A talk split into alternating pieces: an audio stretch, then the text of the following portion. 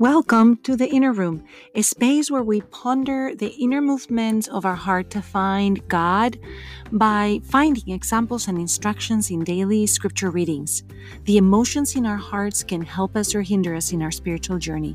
Open your heart, explore your emotions, and align thoughts and emotions with God's plans for you. When we learn to feel and align our emotions, we advance in our prayer life by loving more deeply, remaining in peace more often, and finding courage for the journey of life. My name is Sofia Fonseca de Niño, and a big shout out to my son Marco Niño, producer of this podcast. Sit back or walk with us. You are most welcome here. Friends, today we celebrate the Queenship of Mary. About once a month, the Church gives us a feast to meditate on the life of Mary. And today we meditate on her place in the kingdom of God as Queen. She is the Queen that receives the King from heaven. He leaves, our Lord leaves the heavenly throne to come to an earthly one in that throne is the womb of Mary. Mary becomes the ark of the new covenant. She is the one that receives the Savior so that he dwells amongst us. She is the spouse of the Holy Spirit, the mother of the Savior, and Jesus starts his kingdom work from her womb. If the Jewish people revered the Ark of the Covenant and took it into battle when they were going into uh, an enemy field, we take with us Mary, who was left to us as the mother of God on that day that Jesus, at the foot of the cross, entrusted John to Mary and Mary to John. Friends, Mary in the book of Revelation shows up as the great queen with stars on her head. There is an image of Mary as queen on that day. And we have the story of the great battleground between the dragon and Mary in that story, where we see that there is a choice for our life, where we will follow the kingdom of heaven, and we have our queen fighting from the very beginning as Jesus is uh, persecuted, she is persecuted and she knows how to stand in the difficulties of life. Jesus entrusts Mary to us at the foot of the cross, and today, as we face the challenges of our personal lives and of the world, we are given a queen that stands in battle with us so that we can choose life, so that we can choose unity, so that we can choose what is good, what is right, what is noble, what is pure in the midst of things around us that invite us to the very opposite. Today, the church offers us a reading in the gospel where Jesus is extremely frustrated to, with the disciples. He's telling them that they have it all wrong. They think the gift on the altar is more than the altar, or the gold of the temple is more than the temple. And he says, Know what makes something else holy.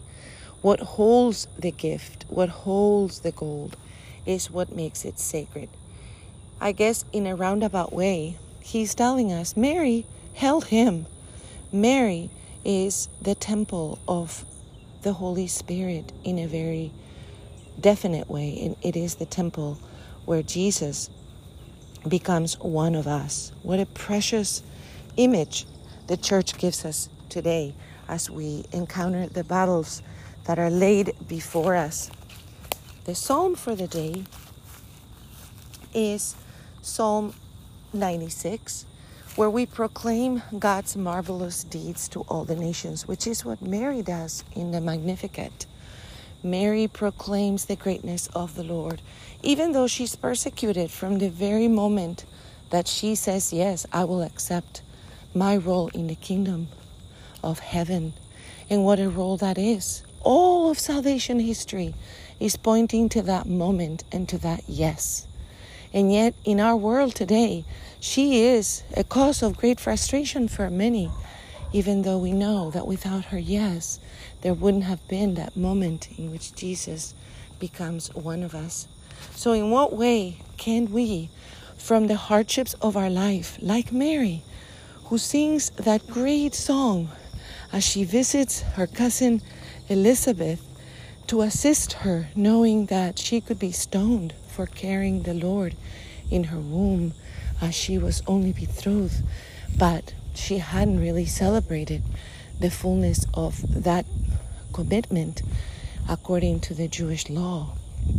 She is a reason for great confusion for many, but she stands as the queen, as the mother of our Lord, as the one that held him, the King of Kings and the Lord of Lords, in her arms, as she nourished him and taught him how to read, how to write, how to walk, how to follow the customs of the temple, how to be a citizen. She is the queen of the kingdom.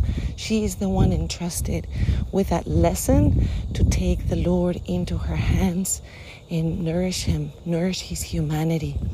So, what a great example for us to pay attention to the few things that are said about her in the Bible and to imagine the gaps between those moments, between the temple when Jesus is 12 and the next time that they appear together at Cana, the little glimpses that we are given about who she is and how Jesus loves her. In the first reading today, we have from the second letter to the Thessalonians, Paul saying that we ought to thank God always. We ought to thank God and to know that the Lord is going to judge us according to our deeds. And He is praying for the community, asking that they may be made worthy of the calling that God has given them and to bring to fulfillment every good purpose and every effort of faith that the name of the Lord Jesus may be glorified in you. Imagine to be the womb in which Jesus comes onto us, the glory of, of that person that was worthy to receive the Savior, and yet so humble that she knew that she was simply a handmaid and a servant. She invites us to receive the glory of God as we were talking about in the last couple of episodes, and to receive the glory of God with a humble heart, with humility, which is a requirement to enter the kingdom of heaven.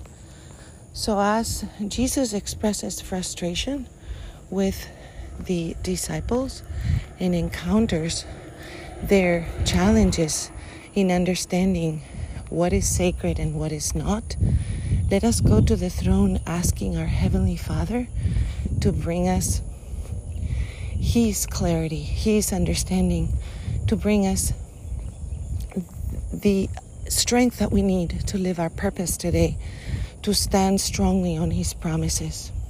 Heavenly Father, thank you for Mary's yes.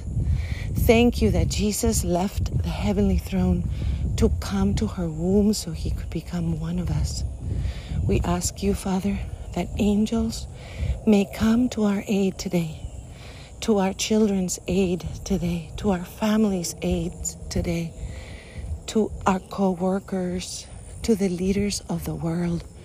We ask that as we face the challenges that are laid before us, we may know that we have a queen that has fought the battles that she has already fought in the army of Jesus from the very beginning and stands ready to bring our petitions to heaven, stands ready to help us purify our own minds and hearts the way that she did it. We ask that today we may feel that blessing of the gift that God has given, given us and entrusted on, on us, and that we may say yes as Mary said yes. And we ask these in the name of Jesus. Amen.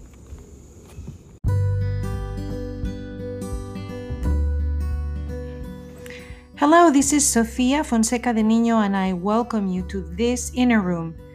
You can find us on Facebook, Twitter, and Instagram under the Inner Room Emotions in the Bible, and we would love to hear your questions, your ideas, or your comments. Thank you for joining us today.